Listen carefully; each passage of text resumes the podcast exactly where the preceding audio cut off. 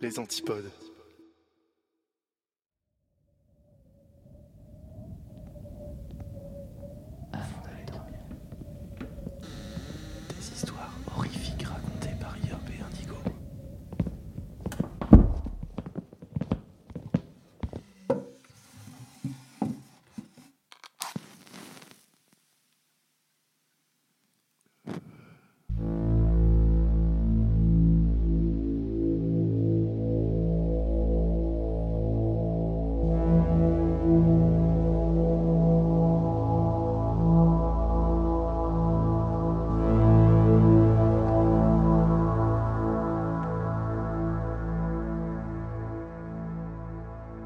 Installez-vous confortablement au fond de votre lit, remontez la couette jusqu'au menton et fermez les yeux.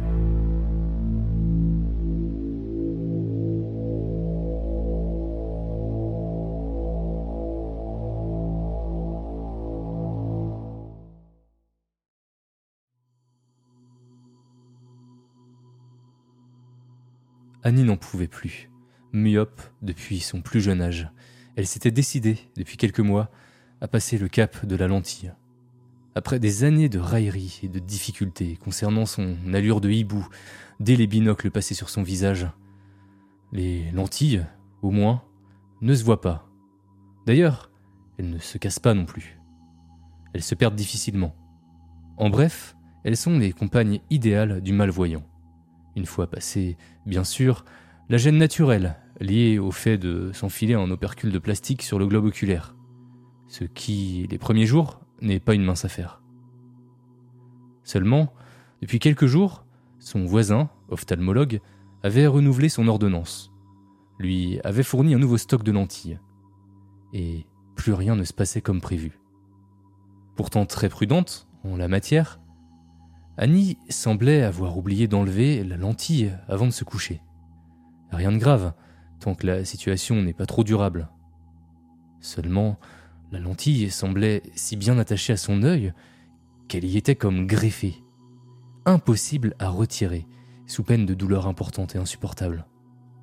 Rien n'était plus désagréable que cette sensation de grattement, de ne plus posséder ni contrôler son corps, que cette sensation insoutenable de ne pouvoir agir sur la présence d'un élément étranger dans son intimité la plus profonde. Elle avait beau gratter, s'enfoncer presque le doigt le plus profond possible dans son œil, triturer ce dernier dans tous les sens pour permettre à la lentille de s'échapper par un des côtés de son globe oculaire, ou même par une paupière. Mais rien n'y faisait. Et cette sensation épouvantable persistait, avec cette infernale rougeur que tout le monde remarquait sans rien y comprendre. Mais c'était trop humiliant d'en parler pour autant. Personne ne devrait faire revenir la Annie frêle, fragile, victime de moqueries et d'abus en tout genre, par quelque biais que ce soit.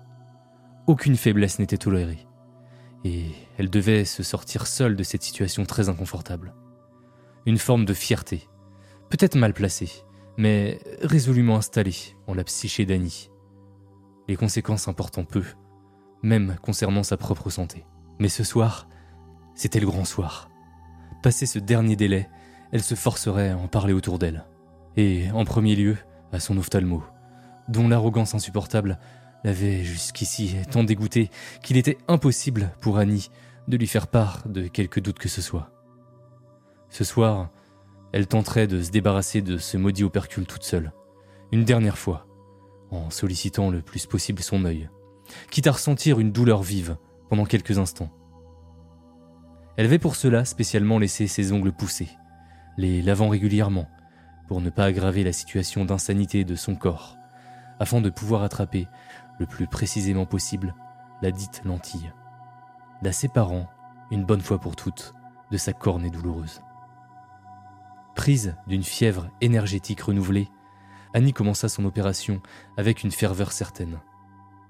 Elle commença, pourtant, plutôt délicatement, faisant glisser le bout de son doigt de part et d'autre de son œil pour tenter de désolidariser la lentille de sa cornée. Rien n'y faisait, et elle entendait déjà dans sa conscience les remarques désobligeantes de son ophtalmo. Mais enfin, mademoiselle, il aurait fallu venir tout de suite. Pourquoi faire les choses vous-même quand vous n'y connaissez rien? Je vous avais pourtant prévenu. Annie prit la décision d'aller plus loin, sollicitant directement l'opercule de plastique en tentant de glisser le bout de son ongle entre celui-ci et la cornée. Par le haut, le bas, la gauche ou la droite. Rien ne semblait suffire, ne serait-ce qu'à identifier la position exacte de la lentille sur son œil rougi, comme jamais par l'effort. Son énervement se fit de plus en plus important, alors que les voix reprenaient de plus en plus belles dans son esprit. Bien sûr, ma chérie, quelle bécasse. Tu ne pourrais pas le faire toute seule. Tu es déjà incapable d'un quelconque travail manuel. Même faire une machine, c'est déjà trop.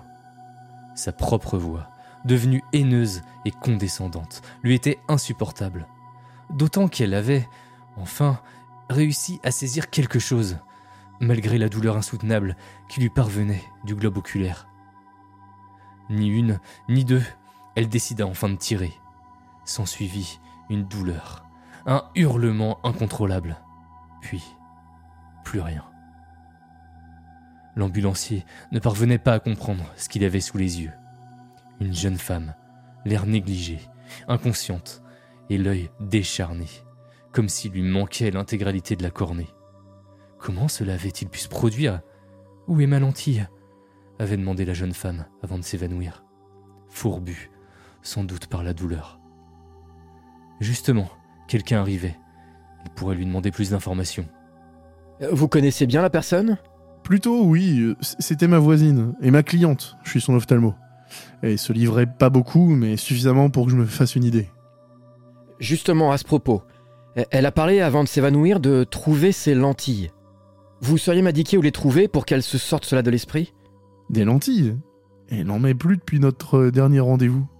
J'ai renouvelé son ordonnance, mais elle n'est jamais passée me réclamer une nouvelle paire.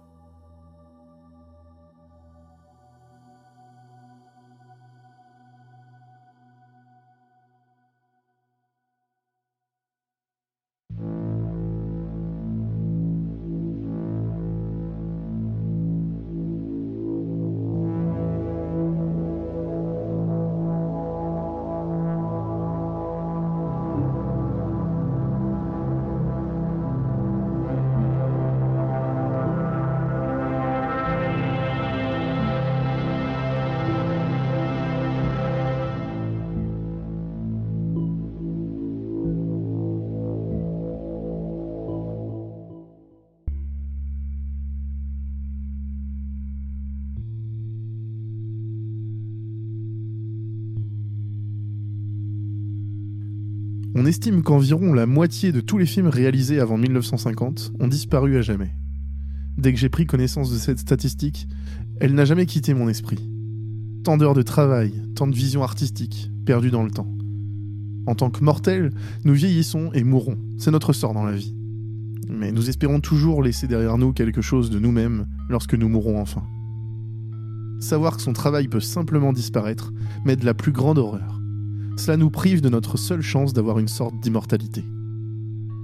La situation s'aggrave lorsque vous regardez des films muets, dont il ne reste actuellement qu'environ 25%. Jusqu'à très récemment, j'avais supposé que La tragédie de la déesse mutilée était l'un de ces films perdus. La tragédie de la déesse mutilée est un film d'horreur de 1937, réalisé longtemps après que les images muettes aient été reléguées à l'histoire ancienne. Gardez à l'esprit que cela fait plus d'une décennie que Nosferatu et le cabinet du docteur Caligari ont fait leur début, et les longues ombres projetées par Dracula, la momie et Frankenstein ont fermement cimenté le fait que les films parlants étaient l'avenir de l'horreur. Cependant, le réalisateur de la tragédie, Karl Faulkner, était fermement convaincu que le cinéma muet avait encore sa place dans le monde. Faulkner était un homosexuel ouvert, un travesti et un communiste un homme tristement célèbre pour avoir bafoué les normes sociétales. Certains de ses premiers films ont survécu, entièrement ou partiellement. Les films qui ont résisté à l'épreuve du temps étaient principalement de simples drames ou comédies, plus intéressants pour leur réalisateur que le contenu lui-même. Les travaux antérieurs de Faulkner, les plus mémorables, sont ceux mettant en vedette son amant de l'époque, Dietrich Bauer. Faulkner était un gentleman plutôt petit et efféminé, avec un visage doux et des cheveux bruns en désordre. En revanche, Bauer était un géant imposant, un homme d'un mètre 80 de haut avec une mâchoire forte et une touffe de cheveux blonds clairs. Dans une poignée de livres relatifs au film allemand de l'entre-deux-guerres, on trouve une photo de Faulkner et Bauer côte à côte, tous deux souriant à la caméra. Ils ont connu une carrière modestement réussie, du milieu des années 20 jusqu'au début des années 30, mais les temps ont vite changé. À l'époque de la République de Weimar, les excentricités de Faulkner étaient considérées comme intéressantes et exotiques, mais lorsque la poigne de fer du fascisme a commencé à resserrer son emprise sur l'opinion publique, un tel comportement était de plus en plus considéré comme des signes de dégénérescence. Faulkner s'enfuit pour l'Amérique en 1933 après l'élection d'Adolf Hitler au poste de chancelier d'Allemagne. La rumeur veut que Faulkner ait supplié son amant de partir avec lui, mais que Bauer a refusé, choisissant plutôt de changer de nom et de poursuivre sa carrière d'acteur. Apparemment, les crédits d'acteurs finaux de Bauer étaient dans une poignée de films de propagande nazie sous un pseudonyme, bien que les détails exacts soient inconnus. Le visage à la mâchoire forte et aux yeux bleus de Dietrich Bauer est si stéréotypé de l'idéal nazi qu'il est difficile de le distinguer des autres acteurs dans de tels films. Quoi qu'il en soit, lorsque Karl Faulkner est arrivé aux États-Unis en 1933, il est devenu un étranger indésirable dans un pays hostile. La Grande Dépression battait son plein, et par conséquent, le travail était plutôt difficile à trouver pour l'expatrié allemand. Pendant 4 ans, Faulkner a vécu frugalement, sa silhouette élancée devenant squelettique en apparence et ses cheveux bruns devenant gris à cause du stress. Enfin, au printemps 1937, Faulkner avait économisé suffisamment d'argent pour commencer à travailler sur ce qui devait être l'œuvre de sa vie. Des années de travail éreintant, vivant de déchets, la dépense de toutes ses économies et, soi-disant, son implication dans le crime organisé ont abouti à la création de la tragédie de la déesse mutilée. Bien que les films muets aient été longtemps considérés comme obsolètes depuis l'émergence du cinéma parlant, Faulkner a insisté pour que le film ne comporte ni dialogue ni effet sonore, seulement une partition musicale jouée par un orchestre en direct. La production a été entièrement écrite, produite et réalisée par Faulkner chaque détail étant minutieusement arrangé pour correspondre parfaitement à sa vision. Le tournage n'a duré que quelques semaines et seulement un mois plus tard, le film était prêt pour sa première projection devant un groupe de représentants de divers distributeurs de films. Il n'y a pas eu d'autres projections. Chaque membre du public est sorti du théâtre avec dégoût avant même que le film n'atteigne la moitié du temps prévu. Marcus Finnegan, un représentant de United Artists, a décrit la tragédie comme la chose la plus horrible que j'ai jamais vue. Je n'ai aucune idée de comment cet idiot pensait qu'il passerait le code EYES. Bon Dieu, je n'oserais pas m'y risquer, même pour un million de dollars. Peu de temps après, Karl Faulkner a disparu sans laisser de traces, avec le seul exemplaire de la tragédie de la déesse mutilée. L'opinion populaire est que Faulkner avait accumulé une dette importante auprès de la mafia et qu'il a été discrètement assassiné après que son film n'ait pas généré de profit. Le seul média survivant concernant la tragédie est la partition originale de l'orchestre, qui a été publiée comme un album concept par le groupe éphémère Robert Chamber à la fin des années 90. À présent, laissez-moi vous raconter comment j'en suis venu à voir le chef-d'œuvre soi-disant perdu de Faulkner. Je m'appelle Franck je travaille dans une salle de cinéma indépendante du sud de la Californie, le Ciné Palace. Il n'a rien de spécial, juste un seul écran, avec assez d'espace pour accueillir peut-être 100 personnes au maximum. Mais c'est suffisant pour faire un maigre profit sur les ventes de popcorn et les projections de minuit de classiques cultes. Le propriétaire du Ciné Palace est un homme d'âge moyen nommé Alan. Il a acheté le cinéma au début des années 2000, après que les anciens propriétaires aient pris leur retraite. Je suis son seul employé, Alan s'occupe de la billetterie, des finances et des ventes de popcorn, me laissant m'occuper de la cabine de projection. Comme je l'ai dit, la plupart des films que nous montrons sont loin d'être des blockbusters. Le Rocky Horror Picture Show, Plan 9 from Outer Space et Pink Flamingos ont honoré l'écran du Ciné Palace à plusieurs reprises.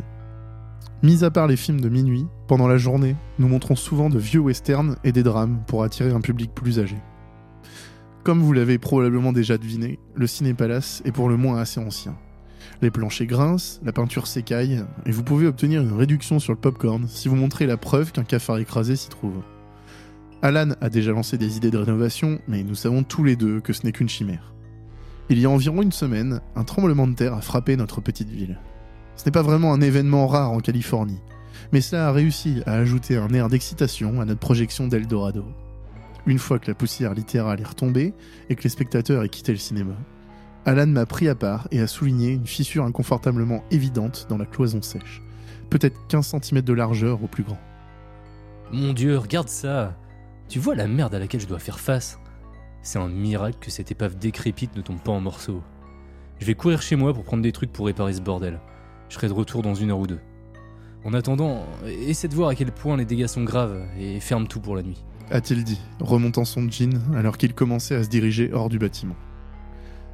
Je lui ai souhaité bonne chance et me suis tourné vers la fissure, sortant une petite lampe de poche de mon manteau pour regarder l'intérieur. J'ai remarqué une faible lueur de quelque chose de métallique, reflétant l'éclat de ma lampe de poche, et j'ai soigneusement tendu la main à l'intérieur de la fissure pour voir ce que cela pouvait être. Mes yeux s'écarquillèrent lorsque je sortis la bobine de film, enfermée dans sa cartouche métallique. J'ai soufflé près d'un siècle de poussière sur l'objet, révélant une étiquette écrite grossièrement au feutre. La tragédie de la déesse mutilée, partie 1.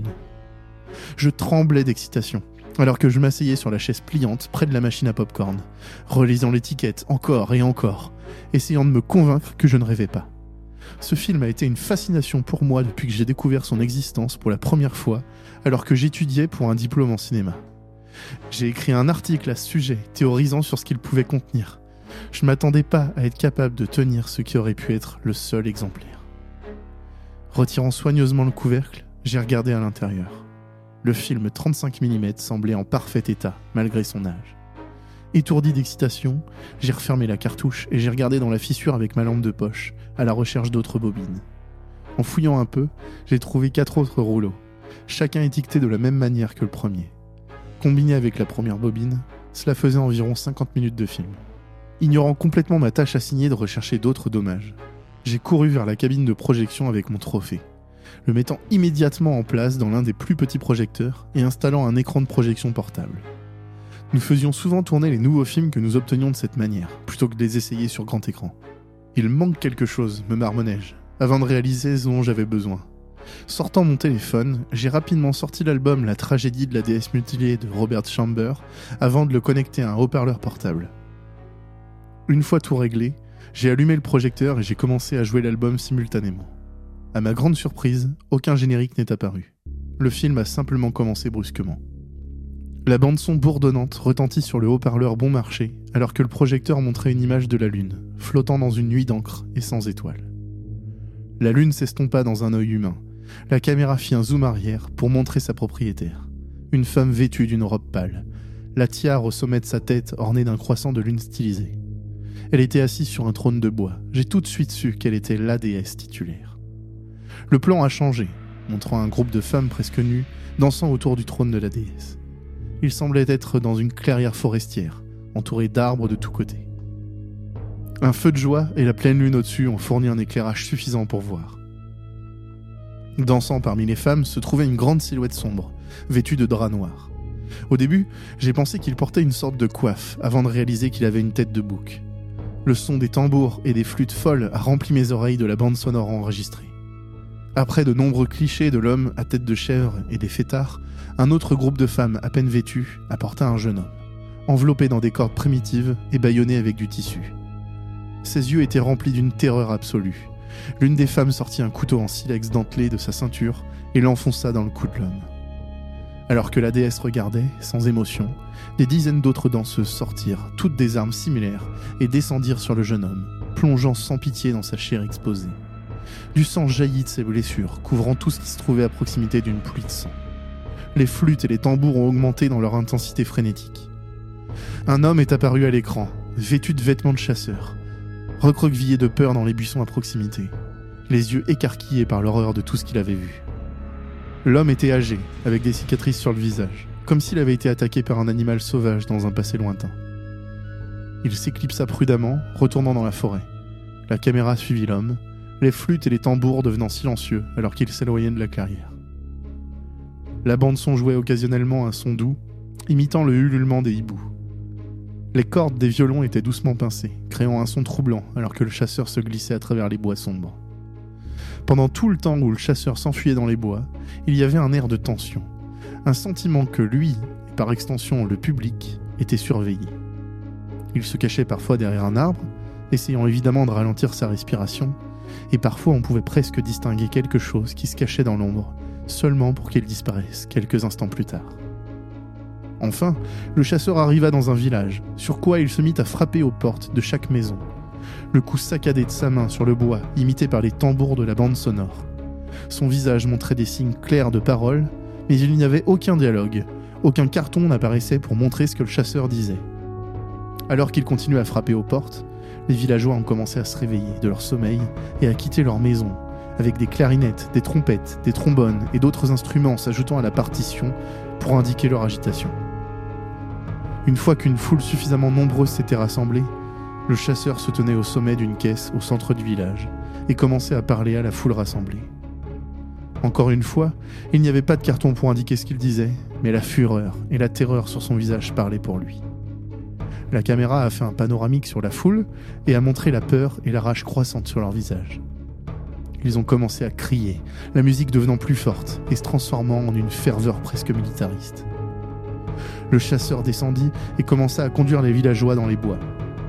Alors qu'ils avançaient, les villageois ont commencé à s'armer de torches, de couteaux, de fourches et d'autres armes de fortune.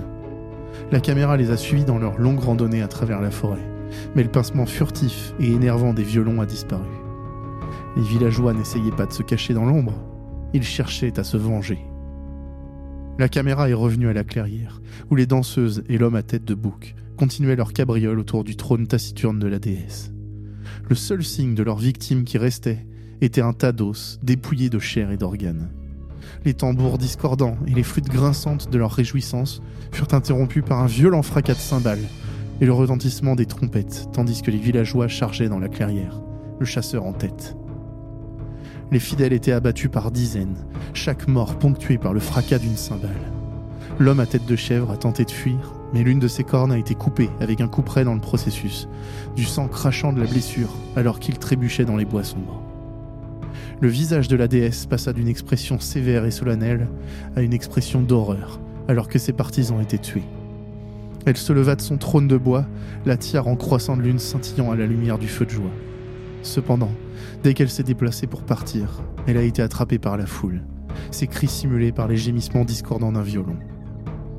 Les danseurs étaient tous morts ou en fuite. La foule a tourné sa colère contre la déesse. Une croix rudimentaire avait été construite avec des planches de bois, et ils l'ont rapidement attachée à elle avec une corde de chanvre. Le chasseur s'approcha, brandissant une lance de fortune. Il creva les yeux de la déesse avec larmes, chaque coup ponctué par le hurlement du violon. La musique est devenue très silencieuse alors que la caméra zoomait vers le visage de la déesse, montrant clairement ses orbites ensanglantées. La lune était directement au-dessus de sa tête. Il est sorti. La bande sonore a commencé à faire exploser des sons horribles, le crissement des instruments à cordes, le hurlement des cuivres et le sifflement discordant des bois. Mais malgré la cacophonie, il n'y avait rien à l'écran. J'ai mis l'album en pause et j'ai regardé le projecteur, essayant de voir si quelque chose n'allait pas. J'ai été choqué de réaliser que j'avais déjà parcouru les cinq bobines de film, les changeant d'une manière ou d'une autre pendant que je regardais. J'étais apparemment tellement captivé par le film que je l'avais fait automatiquement, sans même m'en rendre compte. J'ai vérifié mon téléphone pour voir combien il restait de l'album. Il y avait encore 10 minutes. La bande sonore entière durait une heure, ce qui signifie qu'il devait me manquer une bobine. J'ai rapidement remis les bobines dans leurs cartouches et je les ai cachées parmi les autres films. Je suis redescendu en courant jusqu'à la fissure dans le mur, cherchant frénétiquement la dernière bobine. J'ai tendu la main profondément dans la fissure avec mon bras jusqu'à l'épaule, tâtonnant dans l'ombre, mais il n'y avait rien. J'étais sur le point de sortir mon bras et d'attraper une masse pour creuser l'écart quand quelque chose m'a attrapé par le poignet. J'ai poussé un cri de terreur et j'ai essayé de reculer, mais ça serrait de plus en plus fort. La porte du cinéma s'ouvrit avec le tintement de la cloche et je tombais à la renverse en sanglotant, tandis que ce qui m'avait saisi relâchait sa terrible emprise. Oh, Franck, eh, qu'est-ce qui se passe? Ça va? demanda Alan, l'inquiétude dans la voix. J'ai essayé de me reconcentrer. Euh, ouais, ouais, je vais bien. Désolé, il y, avait, une araignée. Je savais pas pourquoi j'avais menti. C'est pas comme s'il m'aurait pas cru. Alan me faisait confiance, et il m'aurait pas traité de fou si je lui avais dit ce qui se passait mais quelque chose en moi m'empêchait de lui dire. Je dois y aller, désolé, je me sens pas bien, marmonnai-je, avant même qu'Alan ne puisse répondre à ce que je disais. Ne tenant pas compte de ses protestations crachotantes, je sortis rapidement en me frottant le poignet avec ma main libre. Je n'avais pas de voiture, mais j'habitais à quelques pâtés de maison. Il était environ 3 heures du matin et la nuit était noire. encore plus que d'habitude. En regardant au-dessus, je ne pouvais voir aucune étoile dans le ciel, juste le croissant de lune brillant. C'était étrange. D'habitude, on pouvait avoir une belle vue sur le ciel nocturne ici. Alan ne trouvera probablement pas les bobines, me suis-je dit. Après tout, il n'a aucune raison de faire une fouille approfondie de la cabine de projection, à moins qu'il ne fasse un inventaire. J'ai arrêté de marcher un instant, analysant ce que je venais de penser. Pourquoi ne voudrais-je pas qu'Alan voie le film? Je les avais cachés presque par instinct, comme si c'était la chose la plus naturelle du monde. Mais je voudrais sûrement pas lui cacher cette trouvaille. Est-ce que je voulais la gloire, la fortune? Plus j'y pensais, moins je comprenais mon hésitation. Cela ressemblait presque à la possessivité d'un amant jaloux. Un mouvement a attiré mon attention, arrêtant le cours de mes pensées. Quelque chose était dans la ruelle près de moi. J'ai entendu une toux saccadée à l'intérieur. Presque comme si j'étais une marionnette sur des cordes, je me suis senti marcher vers le son. J'ai atteint l'embouchure de la ruelle et j'ai sorti ma lampe de poche, la dirigeant vers la toux. J'ai vu un homme vêtu de haillons, à peine recouvert d'une couverture bon marché. Une fois que ma lumière l'a touché, il a levé la tête, me fixant. C'était le chasseur de la tragédie de la déesse mutilée. Chaque détail de sa peau ridée aux cheveux grisonnants, même les cicatrices gravées sur son visage par une bête inconnue. J'ai laissé tomber ma lampe de poche, tellement j'étais surpris de voir l'homme. Je cherchais pendant quelques secondes avant de pointer à nouveau la lumière sur le visage de l'homme. Hé, tu vois pas que j'essaie de dormir un peu? cria le SDF dans les yeux duquel je braquais ma lampe de poche. Son visage avait changé. Il était plus jeune maintenant, sans cicatrice, avec une couleur de cheveux différente. Il ne pouvait pas être le même homme que j'avais vu une seconde auparavant. Je marmonnais des excuses et lançais quelques billets d'un dollar par terre à l'entrée de la ruelle. J'ai continué à marcher jusqu'à mon appartement, un peu plus vite qu'auparavant. J'ai levé les yeux vers le ciel et les étoiles étaient redevenues normales, aussi claires que possible. J'ai dormi par à coups cette nuit-là, me tournant et me retournant. Mes rêves étaient vagues, difficiles à retenir complètement, mais néanmoins dérangeants. Je me souviens d'un sentiment de terreur, la peur d'être poursuivi. J'étais dehors en pleine nuit, entouré d'arbres de tous côtés. De temps à autre, j'entendais le pincement des violons. J'ai trébuché sur une racine sous mes pieds et j'ai su que j'étais condamné. Puis, j'étais réveillé, allongé dans mon lit. Mon téléphone sonna, m'informant que j'avais reçu un SMS. J'ai regardé mes notifications, voyant un certain nombre de messages d'Alan, me demandant où j'étais. J'ai vérifié l'heure, voyant qu'il s'était passé plusieurs heures depuis que j'étais censé m'être réveillé. Je lui ai envoyé un texto disant que je me sentais pas bien, que j'avais de la fièvre, puis j'ai éteint mon téléphone. J'avais besoin de faire des courses, alors je m'habillais et me dirigeais vers la porte, marchant quelques pâtés de maison jusqu'à l'épicerie. Je faisais pas vraiment attention à mon environnement. Mon esprit n'arrêtait pas de repenser aux sans-abri dans la ruelle, à mes rêves et surtout à la tragédie. Perdu dans mes pensées, j'ai simplement attrapé les articles sur ma liste et me suis dirigé vers la caisse, sans même tenir compte de l'accueil de la caissière. Alors que je cherchais mon portefeuille, j'ai levé les yeux pour m'excuser de mon inattention, après quoi j'ai été accueilli par un spectacle horrible le visage de la caissière était celui de la déesse, ses orbites sans yeux creusant jusqu'à mon âme. Son visage était tordu en une hideuse grimace d'agonie, et je poussai un cri de terreur, reculant rapidement. J'ai glissé et je suis tombé, atterrissant sur le dos. Levant les yeux, j'ai vu que le visage de la caissière était simplement celui d'une femme ordinaire, un peu choquée par mon emportement.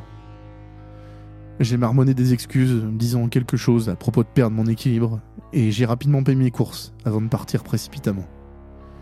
Alors que je marchais dans la rue bondée vers mon appartement, j'ai remarqué que l'agitation des conversations, des voitures et des mouvements tout autour de moi ressemblait plus à l'accord d'un orchestre qu'à la clameur quotidienne d'une rue animée. Je pouvais entendre les sons des clarinettes, des violons, des trompettes et même d'un orgue, tous se mélangeant pour former quelque chose qui ressemblait presque, mais pas tout à fait, à une foule. J'ai regardé autour de moi et je n'ai pu voir aucune source pour un tel vacarme. J'ai couvert mes oreilles du mieux que j'ai pu, tout en tenant mes courses, et j'ai avancé à travers la foule. Dès que j'ai atteint mon immeuble, j'ai pratiquement couru pour la sécurité de ma maison. J'ai couvert mes oreilles du mieux que j'ai pu, tout en tenant mes courses, et j'ai avancé à travers la foule. Dès que j'ai atteint mon immeuble, j'ai pratiquement couru pour la sécurité de ma maison. Cependant, alors que je cherchais mes clés à tâtons, j'ai remarqué une enveloppe devant ma porte, fermée par un cachet de cire, portant le symbole d'un croissant de lune. Je savais au fond de moi que j'avais besoin de le lire. Posant mes sacs, j'ouvris le seau et sortis la note à l'intérieur. Le papier semblait vieux, comme les pages d'un livre bien lu. Une écriture grinçante indiquait ces mots. Il est temps de terminer ce que vous avez commencé. Retrouvez-moi dès que vous le pourrez, Erslicht KF. Sous le message se trouvait une adresse, située quelque part à Los Angeles, près d'Hollywood. J'ai détecté un mouvement du coin de l'œil et j'ai regardé rapidement pour voir une silhouette en robe noire tournée dans un coin. D'une manière ou d'une autre, je savais qu'il devait être le livreur du message. J'ai couru pour voir qui c'était, lui demandant d'arrêter, mais quand j'ai tourné le coin, il n'y avait personne. Plus tard dans la soirée, j'ai acheté un billet de train pour un voyage à Los Angeles. Je me suis couché tôt pour prendre le bus pour la gare et j'ai de nouveau été soumis à un sommeil agité. J'ai rêvé que je dansais autour d'un grand feu de joie, entouré d'une ancienne forêt. J'ai hurlé de rire alors que j'entourais le feu ardent, mais aucun son ne sortait de mes lèvres. À la place, mes oreilles étaient remplies du son des tambours et des flûtes. J'étais parmi des amis, d'autres qui dansaient à mes côtés, d'autres adorateurs de la déesse des bois.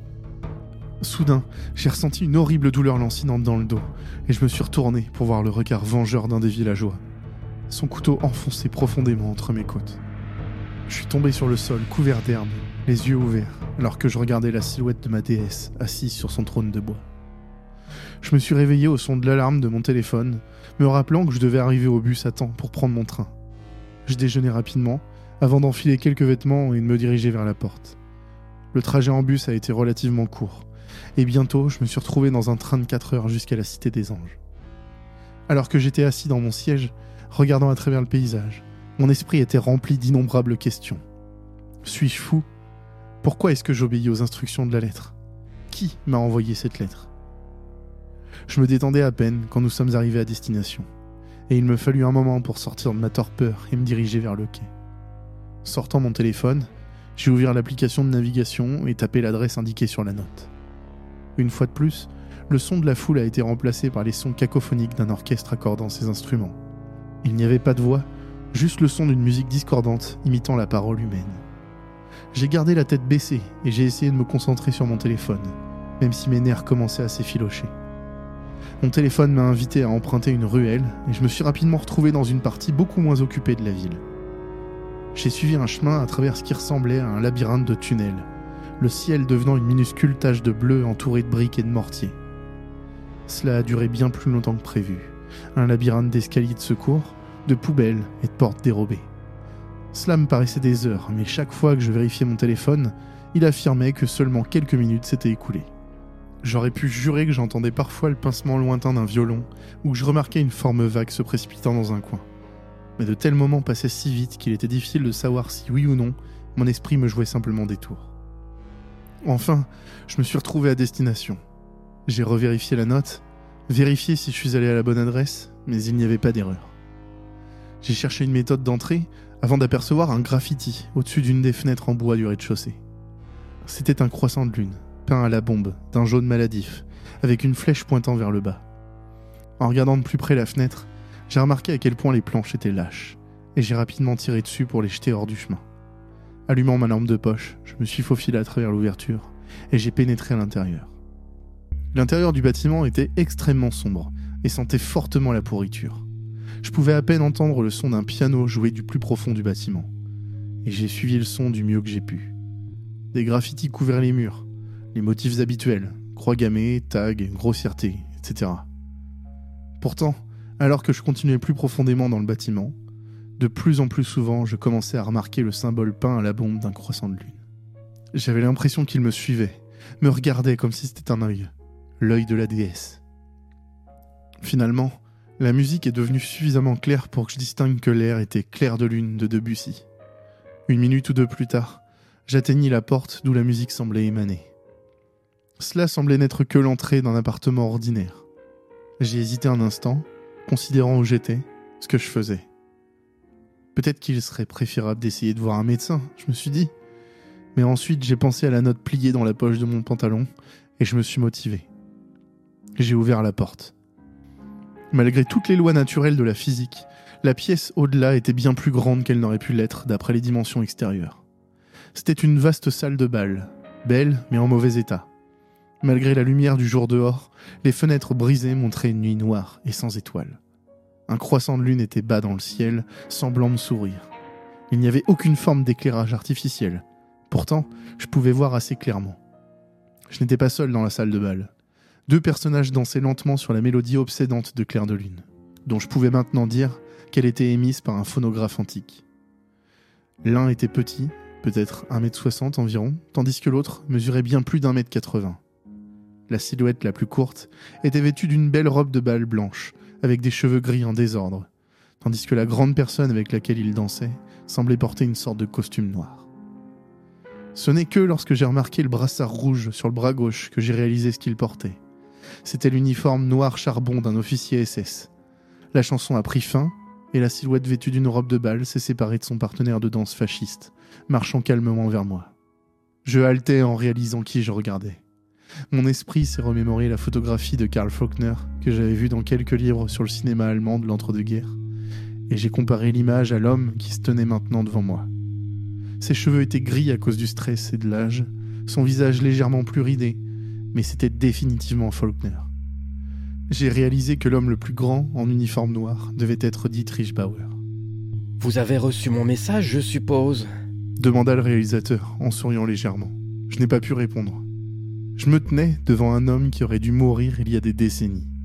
Pourtant, tel que je le voyais, il ne pouvait pas avoir plus de 50 ans. Je me suis juste assis et j'ai regardé, la bouche ouverte. Chut Ferme ta bouche, mon enfant. Tu vas attraper des mouches. Dit Faulkner, avant de claquer ses doigts fins. Immédiatement, la silhouette imposante de Dietrich Bauer apparut, portant deux chaises pliantes, qu'il déplia rapidement et posa sur le parquet ciré. De près, je pouvais voir qu'il n'avait pas d'yeux, son uniforme taché de sang séché et de liquide vitré. L'expression sur le visage du nazi était vide, insensée. Quelle que soit la personnalité que Bauer possédait autrefois, elle avait été depuis longtemps remplacée par une obéissance robotique.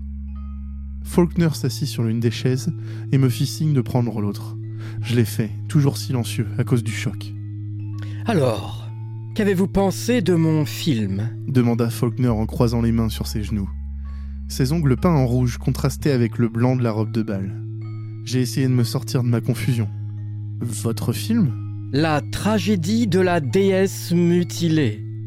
N'essayez pas de faire l'idiot avec moi, je sais que vous l'avez vu, vous ne seriez pas ici autrement. Je réfléchis un instant, ne sachant vraiment pas quoi répondre. Faulkner s'est assis patiemment pendant que j'organisais mes pensées. Enfin, j'ai parlé. C'était très étrange. L'utilisation de l'orchestre, non seulement comme bande sonore mais comme substitut du dialogue, l'absence de carton de titre et le symbolisme païen, ces éléments ont donné au film une qualité presque onirique, comme quelque chose d'un conte de fées peut-être. J'aurais aimé pouvoir voir la fin. Faulkner eut un sourire ironique.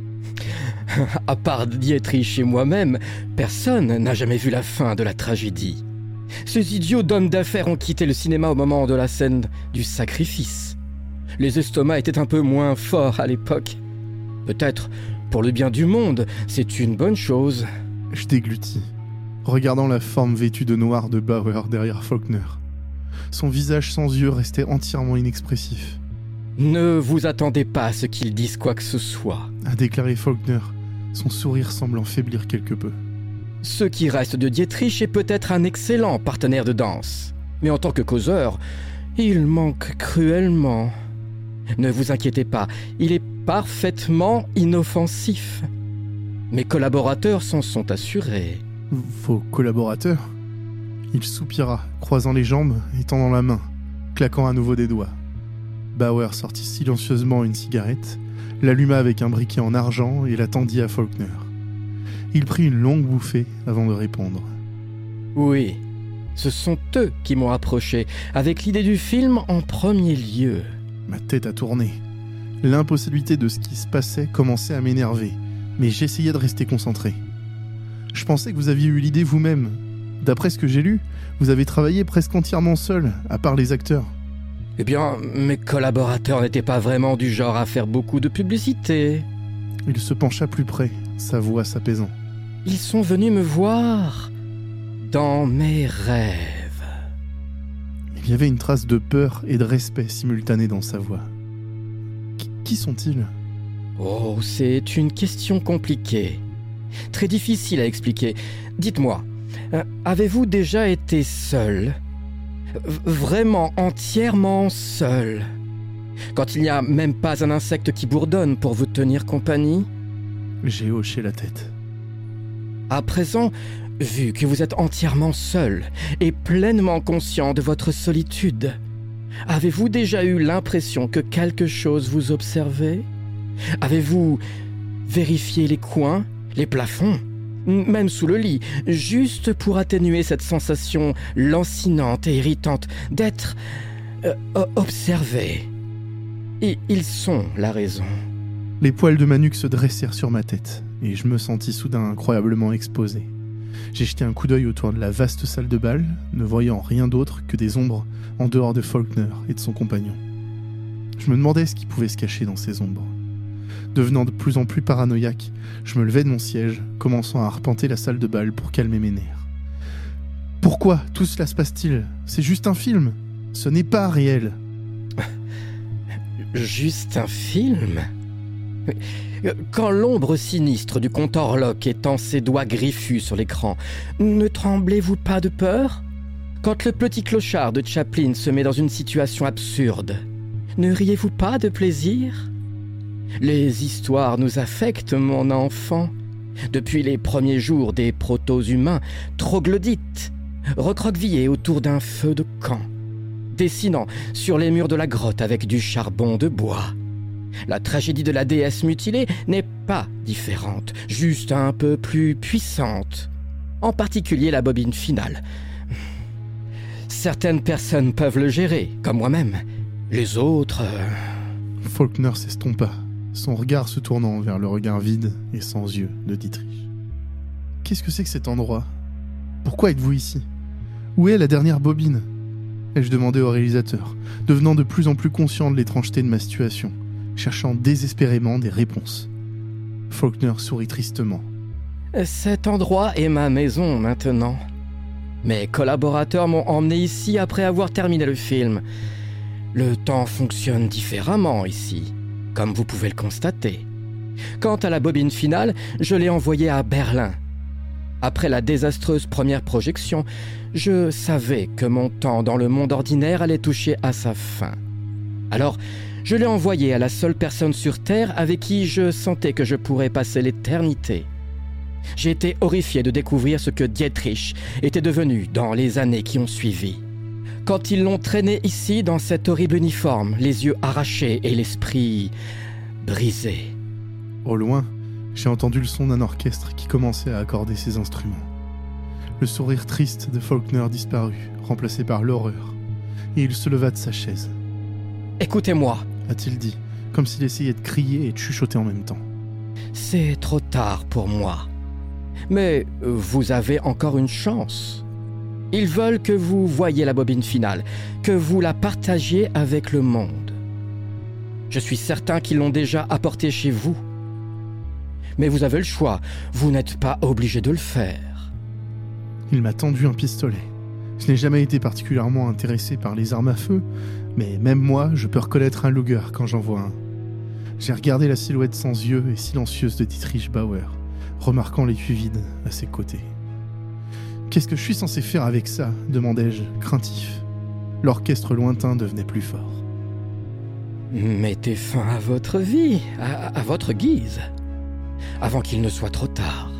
Vous en avez assez vu jusqu'à présent pour qu'il ne vous laisse jamais seul les hallucinations ne feront qu'empirer jusqu'à ce que vous deveniez fou ou que vous fassiez ce qu'il demande.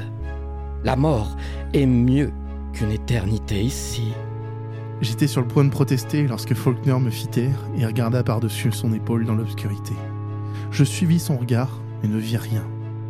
Cours maintenant cria-t-il en se retournant et en me poussant vers la sortie.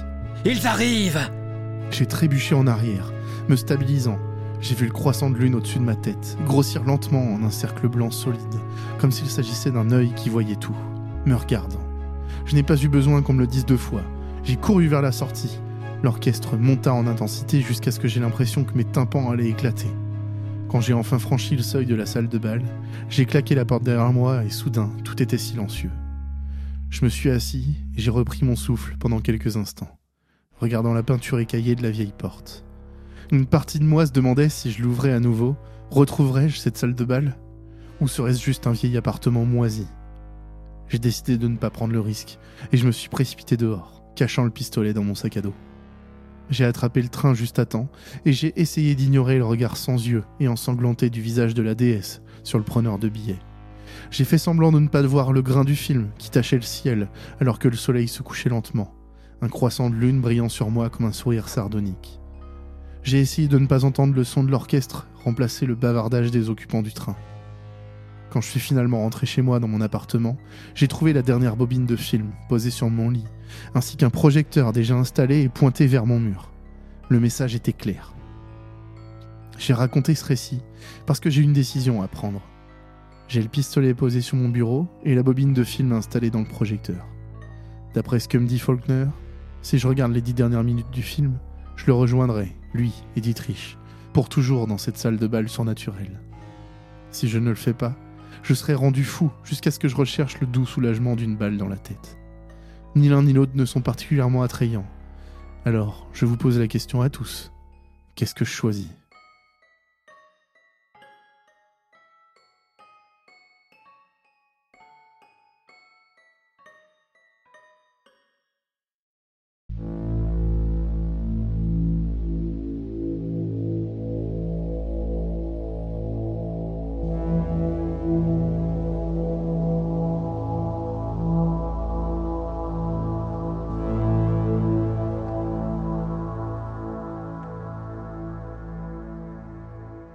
Et le bonsoir Bonsoir Indigo. Bonsoir Yop, comment tu vas? Eh bien écoute, ça va très bien. Et toi? Eh bah, formidable. Bah ça va, ça va super, euh, co- comme toujours. Ouais, ça a été pour faire ces, ces musiques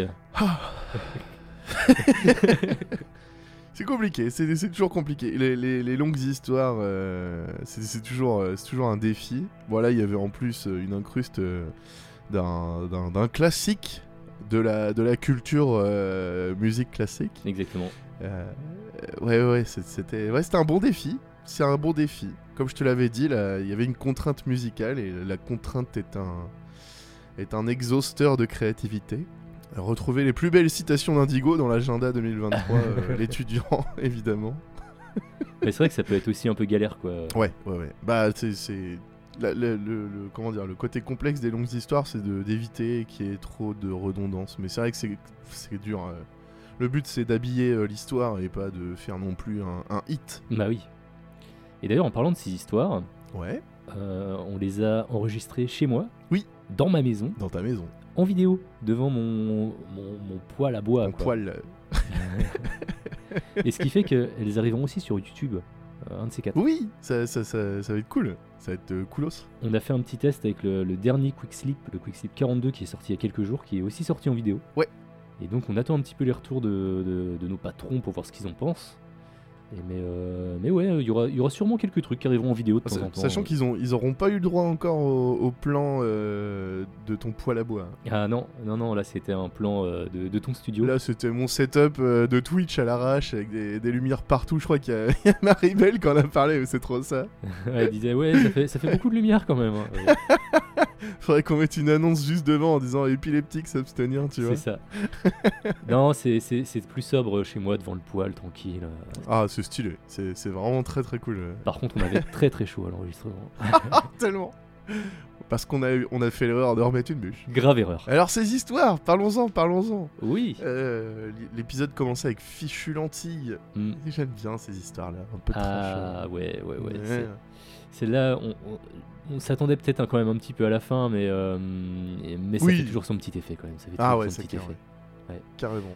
Et euh, c'était une histoire d'un Nadados, Adrien, Tout à fait. qu'on a, qu'on a reçu par mail. N'oubliez pas le mail hello at avant d'aller dormir.fr. On répond presque rapidement maintenant. hein. Mais alors, prouve-le. Alors, cette histoire, je tiens à noter qu'on l'a reçue, alors tenez-vous bien, le 16 janvier 2023. et, et là, elle sort le 28. Je crois qu'on n'a jamais Ça, été aussi beau. rapide. Ça, c'est beau. Donc, si vous envoyez euh, vos histoires, elles, se, elles seront euh, lues euh, assez rapidement de notre côté. Elles seront prises en compte rapidement, en tout cas. Tout à fait. C'est beau. C'est beau. Bah, c'est magnifique. Donc, merci Adrien pour ton histoire. Vraiment, vraiment très chouettos. Vraiment très cool. Chouettos, mot de l'année 2023. hein. On est en 2023. Tout à fait, on rappelle. hein. Et puis bah ouais, la tragédie de la déesse mutilée, quelle histoire hein. 30, 35 minutes quoi, ouais, de, de, de- donc une histoire qu'on a, qu'on a trouvée sur, euh, sur Reddit Ouais. et que, que l'auteur, euh, l'autrice, euh, visiblement, a accepté de, euh, de, de, de nous partager. Ouais. Euh, l'autrice qui, qui s'appelle Priestess of Spiders, Merci prêtresse beaucoup. des, des araignées. Ouais. Stylé, très très très cool euh, cette histoire. D'ailleurs, on a des, euh, des acteurs à remercier pour ces deux, ces, ces deux histoires. Oh là. Fichu Lentille, il y avait Dan avec nous, Tout à fait. qui faisait euh, l'ambulancier, si je dis pas de bêtises. Et puis tragédie de la déesse mutilée, pareil. Ouais. Qui faisait euh, le réalisateur, Exactement. Faulkner. Oh là là là là. On, on a presque hésité à, à- à mettre un, un- un accent allemand, mais on s'est dit non, non, non, vaut mieux pas. C'est une pente très très glissante. Ah, tellement. Meilleur moyen de sortir tout le monde de l'histoire parce que tout le monde aurait été mort de rire. C'est ça. Euh, non, non, ouais. Et mais il, il nous a quand même, euh, on a quand même fait quelques tests et il le fait très bien, Dan. Dan le fait très bien. Donc si un jour vous avez besoin euh, dans votre podcast euh, quelqu'un avec l'accent allemand, appelez Dan. Je pense que vu les fous rires qu'on s'est tapé à l'enregistrement, il y aura sûrement des, des beaux, des beaux bêtisiers à sortir. J'espère qu'ils seront en vidéo aussi, ceux-là, pour une fois. Alors j'ai mis de côté certaines euh, séquences en vidéo et je pense qu'on pourrait effectivement sortir un, un what the fuck en vidéo.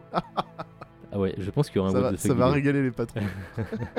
Si vous voulez profiter de, de tous ces what the fuck, dont les prochains qui arrivent et les 42 quick slip, Ouais, eh bien ça se passe euh, sur, sur patreon.com slash euh, adad. tout à fait. Et euh, on se fera plus qu'un plaisir de vous, de vous accueillir dans, dans- parmi, parmi nos patrons. Bah d'ailleurs, accueillons les nouveaux patrons. Oui, Il est temps.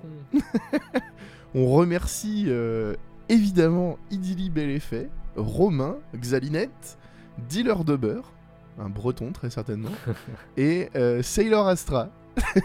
Donc merci, merci beaucoup pour le soutien, ça fait trop trop Merci plaisir. à vous. Certains que je reconnais, euh, enfin je reconnais les pseudos qui sont qui nous ont rejoints il y a pas longtemps sur le Discord.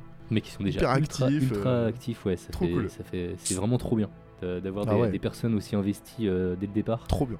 Donc euh, merci, merci beaucoup. Bienvenue les Adados. Est-ce qu'on a une actu sur le label Les Antipodes On rappelle euh, le, le- label de podcast indépendant Chouettos? Ah, il va se passer plein de, de choses durant les, les prochaines semaines. Euh, déjà, il y a le- la saison 2 du Rendez-vous de l'étrange qui va reprendre. L'enregistrement Oh, se passera le vendredi 10 février à partir de 21h30. Excellent. Les mois suivants, ce sera le premier vendredi de chaque mois. Donc ce sera vraiment un rendez-vous. euh, Oh. ça va être cool.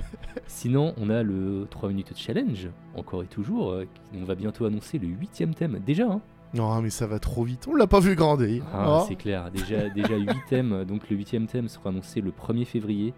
Ce sera également le dernier thème de la saison. Et on fera une pause aussi. C'est important. Euh, Doudou 4000, dis-moi.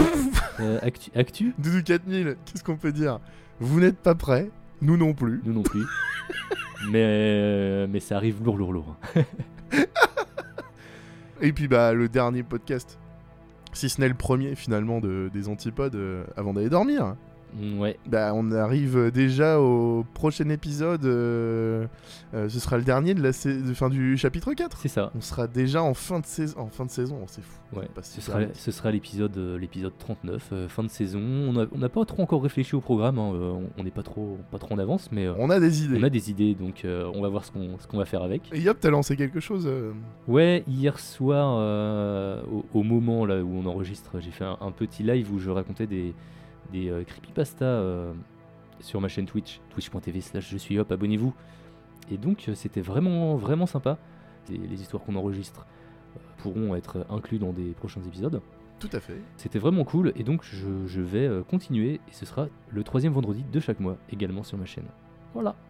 Euh, c'est fini pour les actus, on se quitte là-dessus, des bisous à tous. Non, bah pas du tout, pas du tout, évidemment. Évidemment que non. Bah non, bah non, on va pas s'arrêter, on va pas s'arrêter comme ça. Une fois Une n'est pas fois n'est pas coutume. Mais oui, évidemment. Cette phrase, on l'a dit à chaque fois. Alors que c'est clairement devenu une coutume. Bah non mais, non, mais c'est clair, mais, euh, on nous attend au tournant. hein. Euh, on se quitte avec euh, une petite histoire, une petite histoire de Valentine. euh, oui. Une adados qui nous envoie souvent des, des histoires euh, bien chouettos. Et euh, vous pouvez d'ailleurs écouter son podcast, La cabane de l'horreur, Allez. qu'elle a commencé il y a quelques mois, où elle euh, raconte euh, les histoires qu'elle écrit elle-même. Donc euh, c'est une de ses histoires. Et euh, on va vous laisser avec ça. Et bah voilà, bonne écoute. Bonne écoute. À bientôt.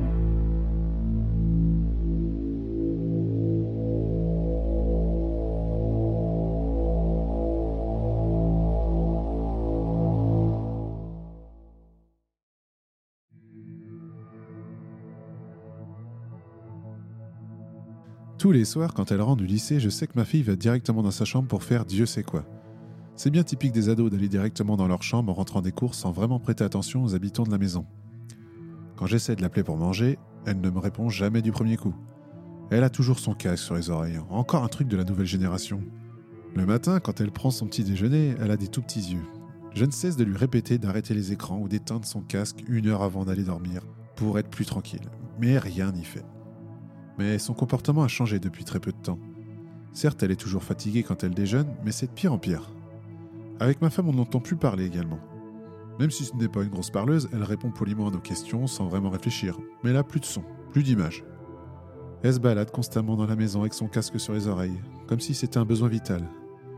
J'avoue que j'ai pensé à contacter un psychologue après en avoir parlé à une collègue de travail qui vit un peu la même chose. Son fils s'est trouvé une passion pour un podcast où deux personnes racontent des histoires horrifiques. Je ne jugerai jamais le goût des autres, mais écouter en permanence des histoires d'horreur, je trouve ça pour le moins bizarre. Après avoir fait des recherches pendant mes heures de pause au travail, j'ai vu que plusieurs jeunes se sont mis à écouter ce genre de podcast. C'est ce qu'elle doit écouter. Normal qu'elle ne dorme pas si elle est effrayée et parano après avoir écouté un épisode. Comme je vous l'ai dit avant, elle ne me répond jamais du premier coup, et quand je l'appelle pour manger, c'est le cas ce soir, c'est devenu une routine. Une fois, deux fois, trois fois, je finis par monter à l'étage pour aller dans sa chambre. Je toque à la porte, et encore, elle ne me répond pas. J'ouvre alors la porte doucement pour ne pas la déranger dans son espace personnel. Je voudrais pas la surprendre dans une conversation privée. Je la vois de dos. Elle est assise sur son lit et il y a un miroir en face. Je peux donc voir son visage sans qu'elle ne me voie. Mais c'est une vision d'horreur qui s'offre à moi. Au lieu de son visage angélique, de ma fille, c'est autre chose que je vois. Du noir a rempli ses pupilles. Et son sourire est exagéré. Il y a un couteau dans ses mains. Un que j'utilise d'habitude pour couper la viande. Elle serre le couteau dans ses mains, le casque toujours vissé sur sa tête, et elle fend son visage pour que son sourire arrive jusqu'à ses oreilles. Ce n'est pas ma fille que je vois là. C'est la créature que ces ordures de podcasteurs ont créée. Je referme doucement la porte et je me cache dans ma chambre. Ma femme n'est toujours pas rentrée à la maison. J'espère qu'elle ne rentrera pas pour voir cette horreur. parfait. Maintenant, à son tour. Cette voix vient de la chambre de ma fille. Je sais que mon heure est venue. Je monte dans mon lit, je remonte la couette jusqu'au menton et je ferme les yeux.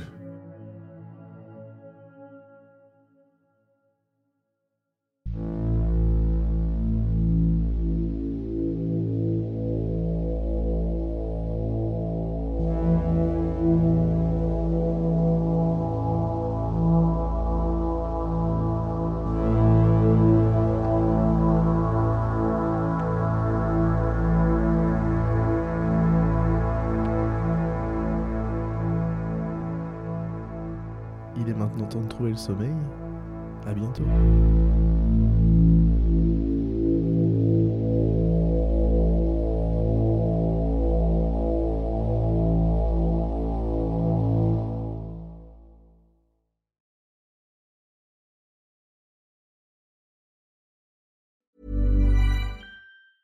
Hey, folks, I'm Mark Marin from the WTF Podcast, and this episode is brought to you by Kleenex Ultra Soft Tissues, your ally to help tackle your allergy symptoms this season. I love the change of seasons, but nobody loves pollen and all those other things floating in the air that make you sneeze during this nice weather. Kleenex Ultra Soft Tissues are hypoallergenic and allergist approved, so fight back against watery eyes and runny noses without worrying about irritating your skin. For this allergy season, grab Kleenex and face allergies head on.